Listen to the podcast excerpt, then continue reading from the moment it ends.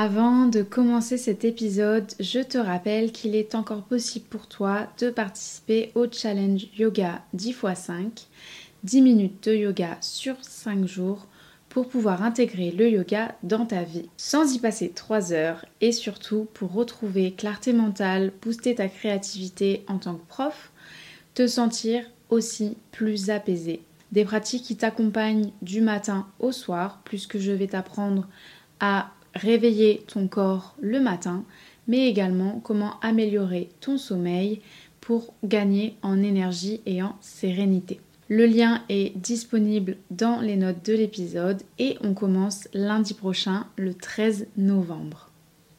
Hello et bienvenue dans ce nouvel épisode de podcast un peu spécial, un épisode qui me tient à cœur de vous partager puisque je reçois déjà pour la première fois une autre personne sur le podcast et je reçois surtout Pauline. Tu vas découvrir au fur et à mesure de l'épisode en quoi je trouve cet épisode super inspirant. Et euh, avant de démarrer, moi je voudrais te présenter euh, rapidement Pauline. Donc on s'est rencontrés bien évidemment à l'école. On travaille toutes les deux au lycée français de Copenhague. On a très vite accroché et nous sommes devenus amis quasi instantanément. Mais aussi le détail important, c'est que elle est euh, à mes côtés depuis mes débuts en tant que professeur de yoga, donc ça fait euh, un peu plus de deux ans. Et je peux vous dire que son évolution est super inspirante. Donc j'avais à cœur de vous partager et de l'inviter sur ce podcast. Pauline, c'est aussi la personne la plus bienveillante que je connaisse. Elle est attachée à la prise en compte des émotions de chacun et surtout des élèves. Et vous verrez, c'est euh, ce thème des émotions revient beaucoup dans le podcast. Euh, elle a une capacité d'écoute comme j'en ai rarement vu. Et euh, pourtant, vous le verrez aussi, son parcours est semé de challenges, autant professionnels que personnels puisque Pauline, elle a connu depuis toute petite des grands moments d'anxiété et elle vit aujourd'hui avec une maladie chronique intestinale. Mais tout cela ne l'arrête pas pour autant dans la prise en compte de son bien-être et surtout de sa passion et de son investissement pour son travail. Donc je trouve vraiment euh, que en dehors du fait que ce soit mon amie, c'est vraiment une personne inspirante et qui ne baisse jamais les bras.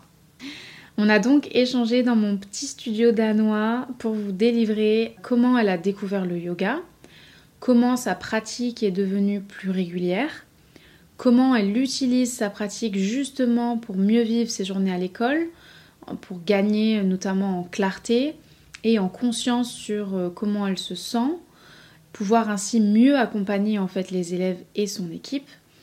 Et enfin, elle nous partage son meilleur conseil pour pratiquer régulièrement. Allez, j'arrête de parler, je vous laisse en compagnie de Pauline et euh, je vous souhaite une excellente écoute. Hello Pauline Hello Léa Merci d'être ici aujourd'hui pour ce nouvel épisode de podcast où on va parler un petit peu de ton parcours avec le yoga et aussi euh, des effets que le yoga a sur toi euh, aujourd'hui. Est-ce que, avant de démarrer, tu peux te présenter et nous dire un peu qui tu es? Oui, bien sûr. Merci déjà de m'avoir proposé de faire ce podcast avec toi. Euh, qui suis-je? C'est la question la plus compliquée, je pense, du podcast. Pauline, j'ai 29 ans.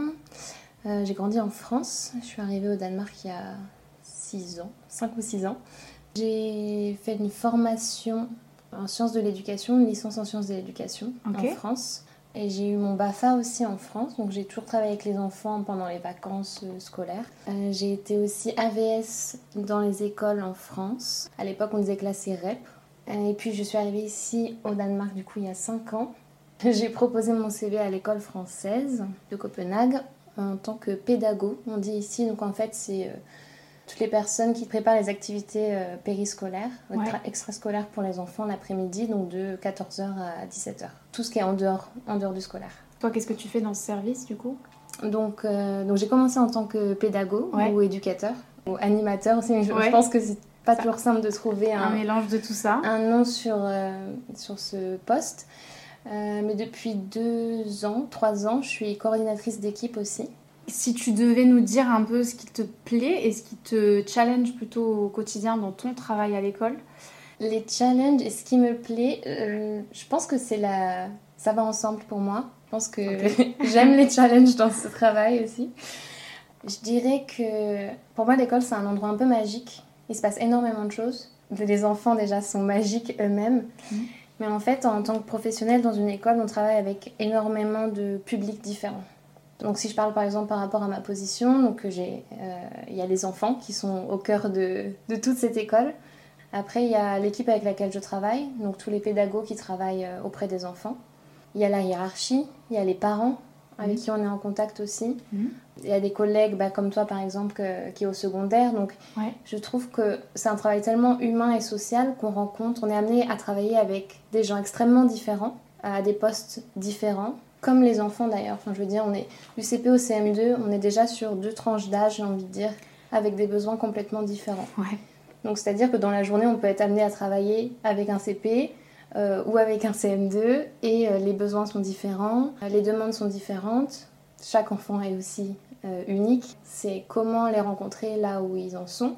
Donc je trouve que le challenge c'est ça, c'est en fait être capable de bah, d'être soi dans un milieu professionnel où on est tous différents et on a tous des besoins différents.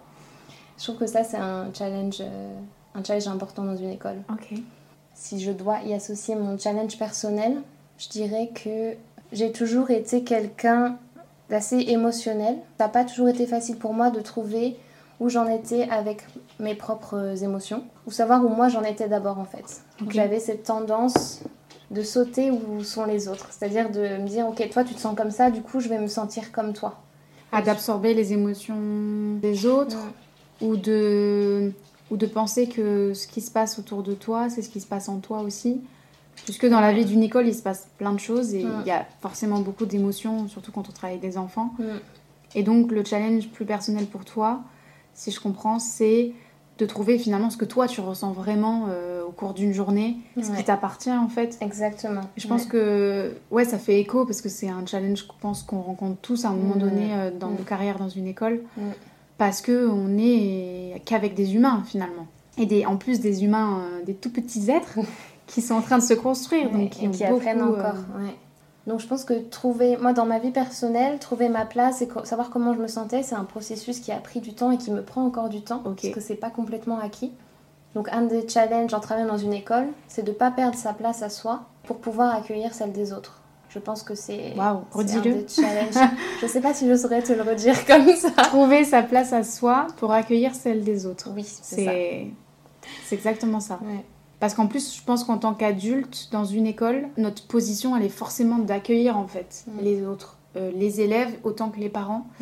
Et c'est vrai que quand on n'a pas, bah, déjà quand on ne sait pas qui on est euh, et nos valeurs professionnelles, et quand on n'a pas l'espace non plus, parce qu'il il se passe beaucoup de choses dans une école, donc quand on n'a pas travaillé sur son espace, ben, on peut pas accueillir et du coup on peut pas remplir notre mission euh, au maximum. Donc, je pense que c'est un des challenges. ouais, ouais, ouais, bien sûr. Bien sûr, ça fait complètement écho à ce que, à ce que je pense. Et euh, est-ce qu'il y a un truc qui te, qui te met en joie ou qui te passionne le plus quand tu vas à l'école le matin euh, Est-ce qu'il y a des choses qui, qui t'excitent, qui te... Il y a beaucoup de choses même dans une école. C'est un, endroit très joyeux, une école. Tiens, les enfants, ils sont là, ils sautent partout, ils, ont, ils disent qu'ils ont sur le cœur. Euh, leurs émotions, elles viennent... Euh, brutes. Euh, brutes, exactement. Leurs émotions, elles viennent brutes. Ils n'ont pas forcément les outils pour se réguler mm. et pour savoir comment gérer une situation sociale mm. ou une émotion. Et je trouve que le travail du pédago, ici au Danemark, mais aussi des enseignants, je pense de tout professionnel qui travaille dans une école, et aussi des parents d'ailleurs, hein, tous, les gens qui travaillent, enfin, qui sont présents auprès des enfants, c'est d'être capable d'accompagner l'enfant à être lui-même et à avoir les bons outils pour traverser euh, une tempête d'émotions, euh, une dispute, une dispute, un conflit, exactement. Euh, mais pour répondre à ta question du coup du début, je pense que ce qui m'anime, c'est vraiment se faire l'effet miroir avec l'enfant en fait. J'ai un exemple qui me vient en tête. Quand un enfant tombe et se fait mal, donc, euh, c'est des, des, événements du quotidien. Bah on arrive sur des choses qui arrivent, je ne sais pas combien de fois dans la journée. Clair. Une des choses qui, qui fonctionne à chaque fois, c'est de permettre à l'enfant de comprendre quelle émotion il est en train de traverser. Donc, en fait, d'abord de vouloir soigner la blessure, euh, aussi minime soit-elle. J'ai l'impression que parfois ça a peu d'importance que le plus important, c'est de, de dire, ok, ah oui, je vois, tu as peut-être eu peur en tombant, ou tu as été surpris. Et parfois, les larmes s'arrêtent tout de suite Mm. parce que l'enfant a compris ce qui venait de se passer. Mm. Ah ben oui, j'ai eu peur en tombant, en fait. Euh, et de là, on peut ensuite accompagner peut-être aux soins, etc. Mais si on fait pas ce miroir-là, ou ah, qu'est-ce que tu as envie de faire aujourd'hui? Si on pose pas les bonnes questions, qu'est-ce qui te ferait plaisir aujourd'hui? Ou, ou je vois qu'aujourd'hui tu, tu tournes en rond, qu'est-ce qui se passe? Je trouve que c'est vraiment ce rôle de- d'adulte au final d'accompagner Ouais. les enfants. Et quand on arrive à faire ça, et quand on arrive à voir que l'enfant il trouve sa place ou qu'il a compris ce qu'il travaillait dans l'après-midi, peut-être parce qu'il s'est passé quelque chose le matin, et ben ça je trouve que c'est un, un super beau cadeau en fait. Et ça nous renvoie toujours à nous. Et euh, je pense qu'au final, quand on parle de yoga ensemble, c'est aussi, c'est aussi ça. Personnellement, si je si je suis pas bien avec moi-même déjà, ou si je, je ne sais pas où j'en suis, je ne peux pas accompagner Mm. correctement un enfant. Mm. et je ne peux pas faire cet effet miroir. Mm. Tout à fait, Euh, bien sûr. donc je dis pas qu'il faut tout le temps être bien. Évidemment, on a toujours des, des périodes où c'est peut-être plus challenge. Ouais. Mais quand on en est conscient, ça permet aussi de mettre des mots dessus et de faire la part des choses. Et de mettre la bonne casquette pour accompagner les enfants. Et je trouve que avoir cet espace, d'être au clair avec soi-même, ça permet d'offrir aux enfants cet espace pour qu'ils puissent être eux-mêmes. Je sais pas si ça fait sens. si, mais- si. ouais. Si, si, bien sûr. Et de pouvoir Bien sûr. faire miroir sans mettre, euh, sans projeter nos propres émotions sur les enfants en fait. Oui, bien sûr. Mm. Comme tu dis, de mettre la bonne casquette euh, bah, de pédagogue, d'éducateur ou d'enseignant, euh, Mm. VS, euh, tes challenges à toi. et, et on sait que dans une école, on a aussi des challenges liés au, au système, liés à l'ambiance qu'il peut y avoir dans une école, nos collègues, Mm. et de séparer les deux. Pour être présent. euh. Mais euh, du coup, tu dis, est-ce que tu dirais que toi, le yoga, est-ce que quand tu es sur ton tapis, c'est un miroir à ce moment-là de où tu en es euh, dans ta semaine, dans ta journée, euh, de ce que tu ressens? Est-ce- Oui, pour moi c'est un miroir. C'est mon outil principal, c'est le yoga qui m'a permis de me poser quelque part sur ce tapis, ce tapis volant comme on disait il y a quelques temps, pour me dire où j'en suis en fait, et Ouais. je- de faire le point. Et ça me permet de faire le point sur différents niveaux. C'est où est-ce que j'en suis avec mon corps euh, physique, où est-ce que j'en suis avec mes émotions, où est-ce que j'en suis au niveau de mon énergie, euh, et de, de comprendre ce qui se passe à l'intérieur de moi pour arriver sereine sur mon lieu de travail aussi. Hmm. Ouais, En tout cas, le plus possible. Et tu as commencé quand euh, Comment le yoga c'est Comment il est rentré dans ta vie en fait? Alors, c'est une bonne question. La réponse est un peu floue, je pense. Mais euh, enfant, j'étais anxieuse. Euh, Enfin, c'est un profil que j'ai toujours, mais que j'ai appris du coup davantage à gérer avec les bons outils, dont le yoga. Et je pense que j'ai toujours été attirée par tous les outils ou les techniques qui me permettaient de me poser, de me calmer, de respirer. Concrètement, je me rappelle quand j'habitais à Nantes, donc ça doit faire. euh, j'avais 21 ans. Quand j'avais 21 ans, j'ai fait. euh, je me suis inscrite à des cours de yoga qui étaient juste en bas de chez moi. Euh, J'y allais peut-être une fois par semaine. Ok. Je suis incapable de dire ce que j'ai retenu. J'avais l'impression d'entrer dans un univers où je ne comprenais rien à ce qu'on me demandait. Oui. J'allais sur un, un tapis, euh, j'enchaînais différentes positions et je, ça n'avait pas de sens pour moi.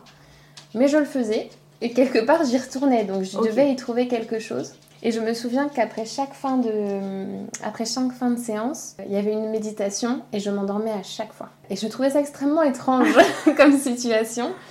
Mais j'ai fait cette année-là en me disant ouais, je comprends pas tout, mais euh, soit. C'était un moment de calme pour moi et je rentrais chez moi toujours apaisée. Donc je me suis dit j'en tire quelque chose. Mais mes pratiques plus régulières sont venues euh, surprises pendant le Covid euh, 2020, Ah, ouais. où euh, les vidéos YouTube ont, Explosé, ouais. ont explosé. Carrément. effectivement. Et tous les matins, je me faisais euh, une petite séance, euh, j'essayais différentes choses. Donc là, je pense que c'était déjà un gros morceau pour moi. Et puis euh, après, au niveau de la régularité, c'est le yoga est devenu beaucoup plus clair pour moi quand j'ai commencé euh, les séances avec toi, parce que je comprenais ce que j'étais en train de faire. Et tu m'as aussi appris la répétition en fait, et que en fonction des besoins que j'avais, je pouvais choisir tel type de séance. Et Ouais. ça a été indispensable pour moi pour me connecter à mes besoins et mieux comprendre ce que le yoga pouvait m'apporter. Mais ça a pris du temps. Ça a Mm. pris de nombreuses années où j'ai euh, enchaîné euh, des vidéos un peu dans le vide finalement. Ouais. Ça me faisait du bien, mais j'avais pas toute la compréhension que j'en ai aujourd'hui et qui, qui est un vrai plus Bien sûr. pour moi pour euh, Ouais. un vrai, avoir Bah un vrai oui. outil au quotidien. C'est la limite des contenus gratuits sur YouTube. finalement il y a de tout et c'est super. Enfin, moi je suis carrément pour qu'on démocratise le yoga parce que je suis persuadée qu'un monde, si, si les, les 7 milliards de personnes Mhm. Sur Terre euh, étaient pratiquantes de yoga, on ne vivrait pas dans le même monde.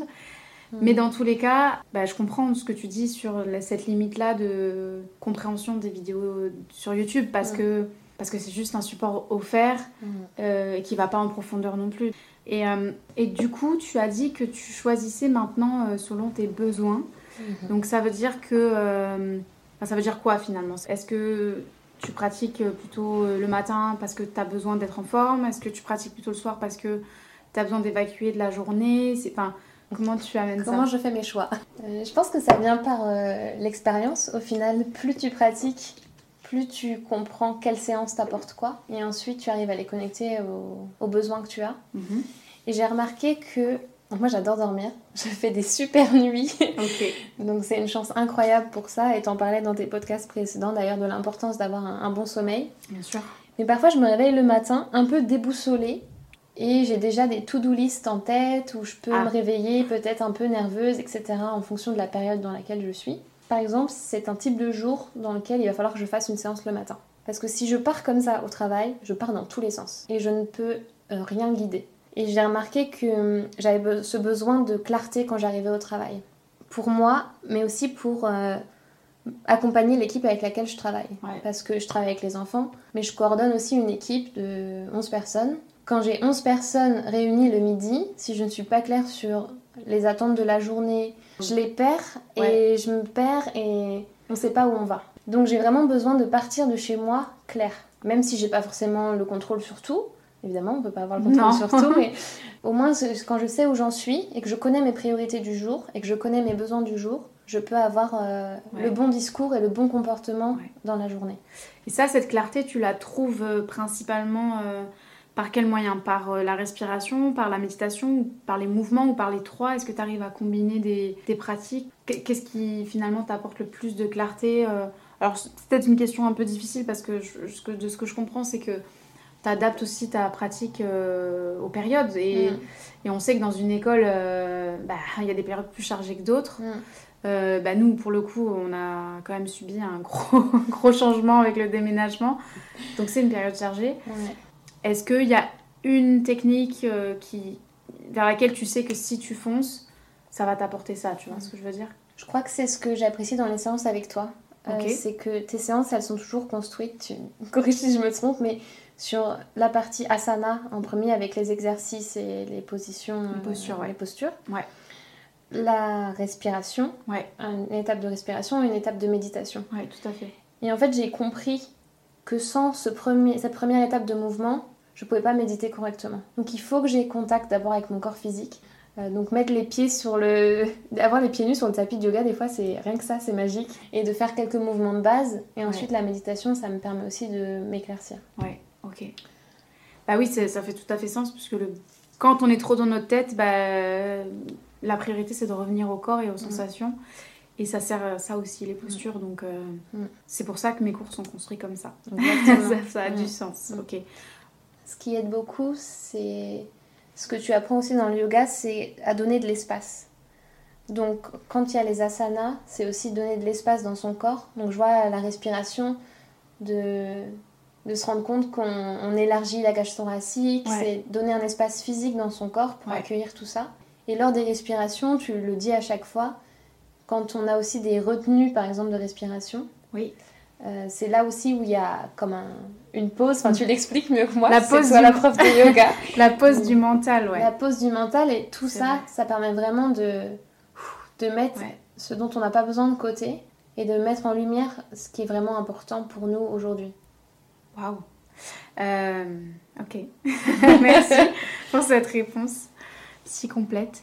Et du coup, en parlant de pratique, est-ce qu'il y a des, des choses euh, que tu as découvertes aussi Est-ce que tu as eu des surprises, euh, des effets ou des sensations Des choses qui t'ont surpris euh, sur ton tapis Des choses que- auxquelles tu ne t'attendais absolument pas à ressentir?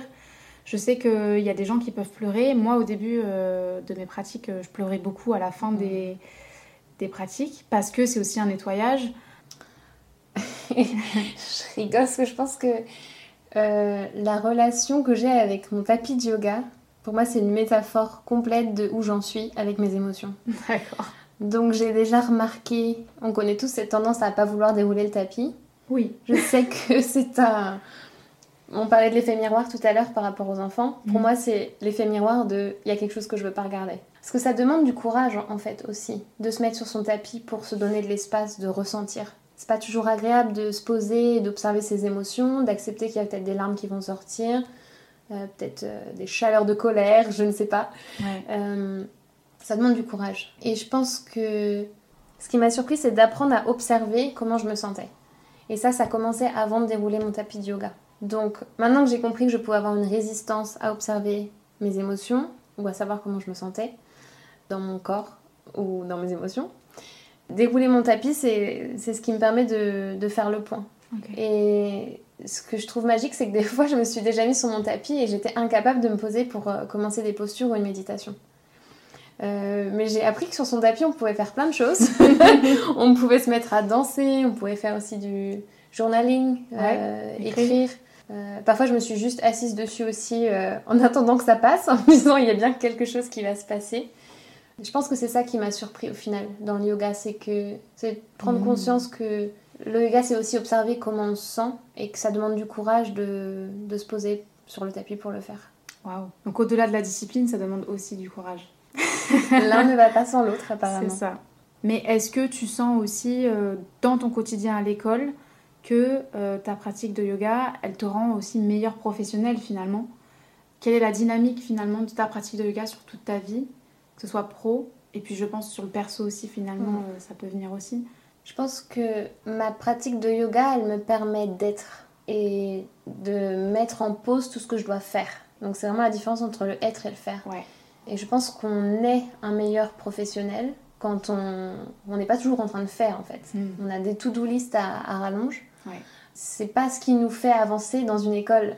Euh, on aura toujours des choses à faire, il y a toujours des programmes à respecter pour les enseignants, il y a toujours euh, des choses à améliorer, et on le sait en ce moment avec le déménagement. Il y aura toujours ça. On peut toujours faire mieux, on peut toujours améliorer des choses, on peut toujours faire des choses. Je vais donner un exemple concret. Je, me- donc je parlais de ce réveil le matin parfois avec une to-do en tête. Je sais ce que je dois faire dans la journée. Mais parfois j'ai une émotion qui me traverse pour quelconque raison ou euh, un message que j'ai reçu euh, au sujet du travail le matin ou autre. Et ça me déclenche autre chose. Je suis obligée de me réactualiser et de savoir, ok, vu que ça me fait réagir, quel est le message que je dois prendre Mm. et qu'est-ce que j'en tire pour l'apporter dans la journée à l'équipe et du coup aux enfants. Mm. Je me suis vue partir avec une idée de to-do list le matin et suite à ce temps de yoga et à cette prise de conscience de comment je me sentais, changer complètement mon approche de la journée. Ah ouais, ok. Euh, ça a été le cas hier, Waouh. par exemple. Très simple. J'avais, euh, j'étais prête à 8h30 à être au travail avec euh, un enchaînement de tâches à faire pour que ça se passe bien. Je me suis réveillée avec un nœud à la gorge. Si j'avais pas pris le temps en fait de, de me poser sur mon tapis, de process cette émotion, euh, je ne serais pas venue avec le discours que j'ai eu pendant la réunion du Ouais. midi, que j'ai Ouais. la chance d'avoir avec mes collègues, pour transmettre le message du jour. Et ce message du jour, pour moi, c'était un moyen de me reconnecter à moi, mais pour eux aussi de les reconnecter à ce qui était important dans notre travail. C'est-à-dire qu'en ce moment, on est beaucoup dans l'amélioration des projets Mm. pédagogiques, de, de notre environnement, Mm. mais qu'on se rappelle qu'en ce moment, on est bien là où on est et que notre travail avec les enfants, ça vaut tout l'or du monde et qu'ils nous apprennent énormément que les enfants sont bien, euh, qu'ils se sentent bien là où ils sont et que c'est là-dessus qu'il faut se concentrer. Et je suis persuadée que quand on se concentre là-dessus, notre travail est beaucoup plus fluide et on arrive à être beaucoup plus professionnel. Donc oui, le yoga, ça me permet d'être, de comprendre où j'en suis et d'avoir l'espace d'écouter les autres. Ça, c'est le deuxième point. Mm. Le yoga me permet aussi de donner l'espace aux autres d'être eux-mêmes. Si mon système nerveux est calme, parce que j'ai fait ma séance de yoga le matin, eh ben j'ai beaucoup plus d'espace d'écoute et je peux guider les autres aussi à s'ajuster par rapport à, à la journée. Et pour qu'eux puissent faire de même aussi avec les enfants. Je pense Ouais. que oui, j'aurais du mal à faire sans le yoga aujourd'hui. Ok. Comment tu t'organises Enfin, est-ce que toi, tu as une organisation spéciale par rapport à ta, ta pratique du matin ou du soir Si tu avais un conseil organisation en fait à donner, par exemple, à euh, des, des collègues qui démarrent euh, leur pratique, est-ce que tu aurais un conseil en fait à leur donner? Dérouler le tapis. c'est euh, c'est vraiment l'étape qui demande le plus de courage, c'est de dérouler son tapis. Je sais plus qui, qui disait, par exemple, pour euh, être régulier pour aller à la salle de sport, parfois il fallait juste marcher jusqu'à la salle de sport. Avec le tapis, c'est la même chose. Il est chez vous, il est dans le coin de la pièce, déroulez-le. Peut-être que vous n'allez pas monter dessus, mais vous avez fait l'étape physique d'enclencher la démarche d'aller sur le tapis. Que vous réussissiez à aller dessus ou pas, au final, euh, parfois c'est même pas ce qui compte, c'est l'intention qu'on met dessus. Mm. Et à force de le faire et de se dire, ok, j'y vais, je sens que là aujourd'hui j'ai une résistance, mais j'y vais, je fais 5 euh, minutes de plus qu'hier. C'est comme les gens qui commencent à courir. Il faut commencer petit à petit. Parfois, commencer par 10 minutes, c'est très bien. Mm. Euh, moi, dans ma semaine, le matin, j'aime bien faire des séances courtes comme celles que tu proposes, les 15 minutes euh, express, pour se recentrer vers soi d'ailleurs. Ça tombe très bien le matin. C'est parfait. Le week-end, j'aime bien prendre le temps, quand j'ai envie et quand j'ai le temps, de faire une heure euh, de séance. Donc, c'est vraiment à mettre dans ses habitudes et parfois, il faut pas réfléchir, il faut juste le faire. Et je pense que le matin, c'est ce qui m'a aidé aussi à avoir une, une pratique régulière. C'est parfois de me réveiller, de dérouler le tapis et je commence. Il faut juste dérouler le tapis. Ouais. Ok. Meilleur conseil euh, qu'on puisse donner, je pense. C'est vrai, tu as tout à fait raison.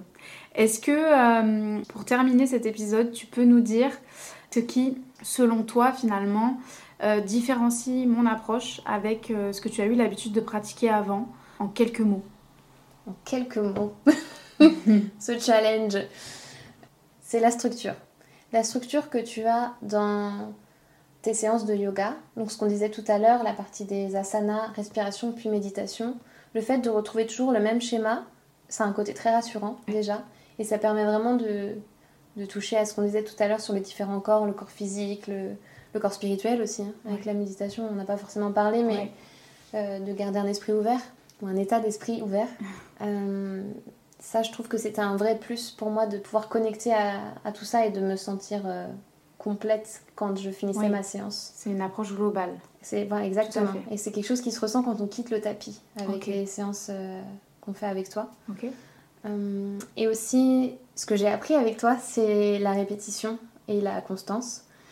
Donc, euh, tu m'avais fait deux programmes où j'ai participé à ta retraite sans calpa, où au final, c'est des vidéos qu'on refaisait, qu'on répétait plusieurs fois sur 9 jours. 9 jours. Ouais, c'est vrai.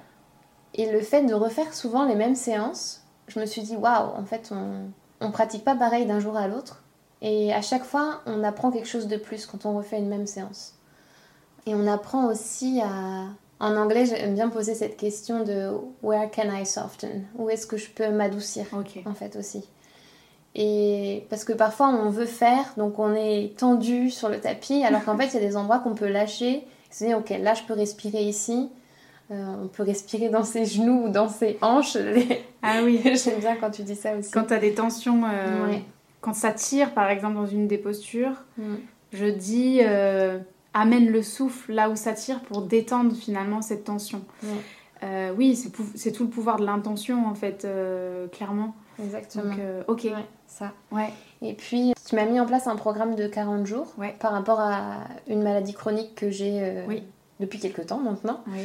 Euh, et ces 40 jours où je faisais une séance euh, tous les matins ou même des fois le soir, ça a été une expérience incroyable aussi. Et c'est quelque chose que j'ai pu m'approprier seule sur le tapis mm. parce que tu m'as aidé à apprendre la séance, à me l'approprier pour que je puisse la faire pendant 40 jours et c'était un cadeau euh, qui valait de l'or pour mon corps aussi, pour que je puisse me reconnecter à moi et que je me rends compte que sur 40 jours, je n'ai pas eu une séance identique finalement tu as pratiqué la même chose, mais tes sensations n'étaient pas identiques. D'un jour à l'autre, exactement. Sûr. oui, bien sûr. Il y a beaucoup de choses. Il y a beaucoup Je pourrais en rajouter, mais déjà c'est pas mal. ok. Ben, merci beaucoup, euh, Pauline. Merci à toi, Léa. Pour ce temps ensemble, ce, parler. ce partage autour de notre travail à l'école mm. euh, et puis de notre passion, je pense, pour le yoga et mm. en tout cas l'outil qu'on utilise dans notre quotidien. Mm. Donc merci aussi d'être là depuis bah, le début enfin depuis que moi je me suis lancée. Euh, et c'était un bonheur pour moi de voir aussi comment tu as fait évoluer euh, ton entrepreneuriat du coup et tes méthodes et ton contact avec ta cible et c'est un bonheur de voir tout ce que tu peux apporter aux, aux professionnels de l'éducation et j'ai hâte de voir la suite. Ouais. Et ben merci pour ton soutien. À bientôt. À bientôt. Je te remercie d'avoir écouté cet épisode jusqu'au bout et j'espère que cet échange avec Pauline t'aura inspiré et t'aura apporté euh, une autre euh, façon de voir le yoga en tout cas et comment vraiment ta pratique peut te soutenir au quotidien. C'est d'ailleurs pour ça que j'ai créé le challenge offert qui débute le 13 novembre. C'est vraiment pour te faire voir que le yoga est là pour t'accompagner dans tout ce que tu vis et tu n'as pas besoin d'y passer 50 heures sur le tapis. C'est super important. Si tu es donc motivé à vivre cette expérience avec le yoga, tu peux t'inscrire au challenge. Le lien est dans la bio. Et en attendant, je te dis à la semaine prochaine.